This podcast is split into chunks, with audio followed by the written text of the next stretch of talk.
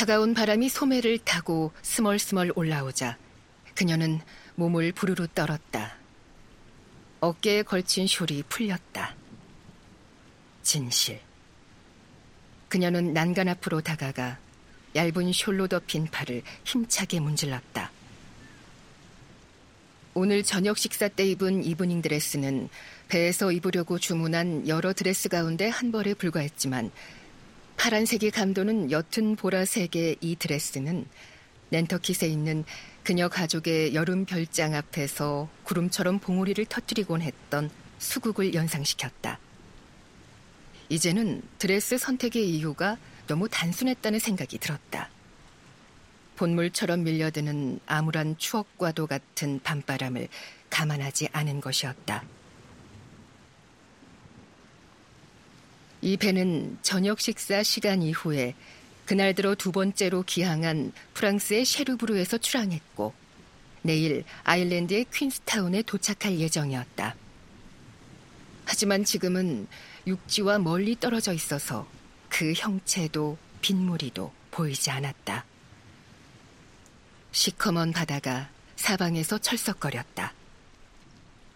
그녀는 팔을 문지르며 어디로 시선을 돌리든 펼쳐지는 그 아득함과 그 어둠에 짜릿함과 정처 없음을 동시에 느꼈다.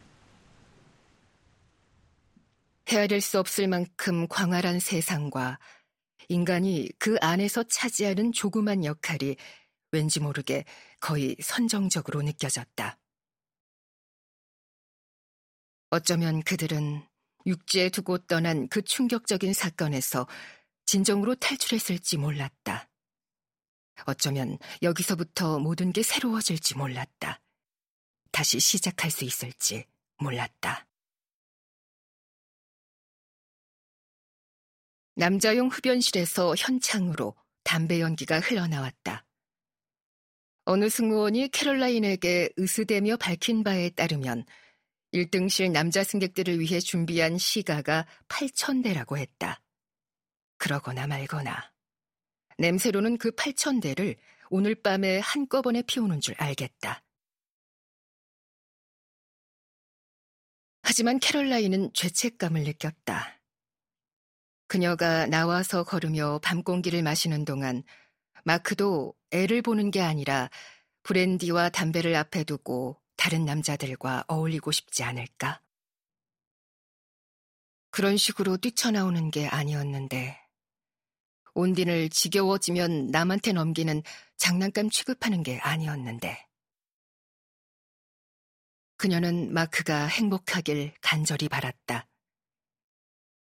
하지만 서로 나지막이 속닥거리는 나이 많은 커플 앞을 지나는 순간 진실이 명료한 충격으로 캐럴라인을 강타했다. 마크는 행복하지 않았다. 그리고 그녀도 마찬가지였다. 결혼식이 워낙 번개불에 콩 볶아 먹는 식으로 치러졌다. 미친 듯이 닥치는 대로 계획을 짜고 다급하게 수소문하고 막판에 필요한 물품을 장만하는 동안 실감이 나지 않았다. 이제 그들은 비밀의 소용돌이 안에 갇혀 서로 묶인 채 머나먼 바닷가를 향해 어쩔 수 없이 나아가고 있었다. 돌이킬 방법이 없었다.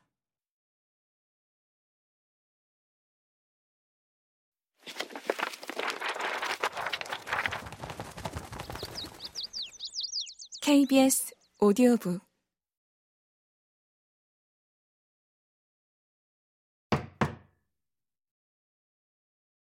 캐럴라인이 스테드의 객실을 노크했을 때 문을 열어준 사람은 벤저민 구겐하임이었다. 그녀는 저녁 먹는 자리에서 보았던 그를 기억했다. 그를 다시 볼 수 있어서 다행이었다. 그도 그녀를 향해 미소 짓는 걸 보면 만나서 반가워하고 있었다. 그는 자욱한 담배 연기 안에서 타들어가는 시가를 손에 들고 있었다. 혼자 오셨나요, 플라처 부이? 그녀는 그 눈빛의 정체를 간파했다. 조심스럽게 추파를 던지는 눈빛이었다. 그녀가 예전에 읽은 신문 기사를 제대로 기억하는 게 맞는다면 그는 그녀와 비슷한 나이의 자녀들을 둔 유부남이었지만 프랑스 출신의 가수인 정부와 공공연하게 바람을 피웠다. 캐롤라인은 순진하지 않았고 그런 식의 만남이 흔하다는 걸 알았다. 이렇게 대놓고 접근하는 경우는 거의 없겠지만. 하지만 저녁을 먹으며 대화를 나눴을 때 구겐하임은 그녀에게 깊은 인상을 남겼고 여자를 정복 대상으로만 여기는 그런 남자는 아닌 듯 했다. 캐롤라인은 그런 생각을 하느라 얼굴이 화끈거리는 것을 느끼며 윌리엄 스테드의 선실을 둘러보았다. 그는 응접실을 개조해 놓았다. 원래는 그녀의 선실 응접실과 똑같이 나무 판자로 덮였고 테이블 하나에 좁은 의자 4개가 있으며 벽에는 칙칙한 전구가 달린 네모 반듯한 공간이었을 것이다. 그런데 지금은 전등을 끄고 우아한 은초대 한 세트를 들여 길고 가느다란 양초 위에서 촛불이 흔들리고 있었다. 의자를 추가해 하얀 식탁보를 우아하게 늘어뜨린 테이블을 동그랗게 에워쌌다. 현창은 빗장을 풀어서 살짝 열어놓았다.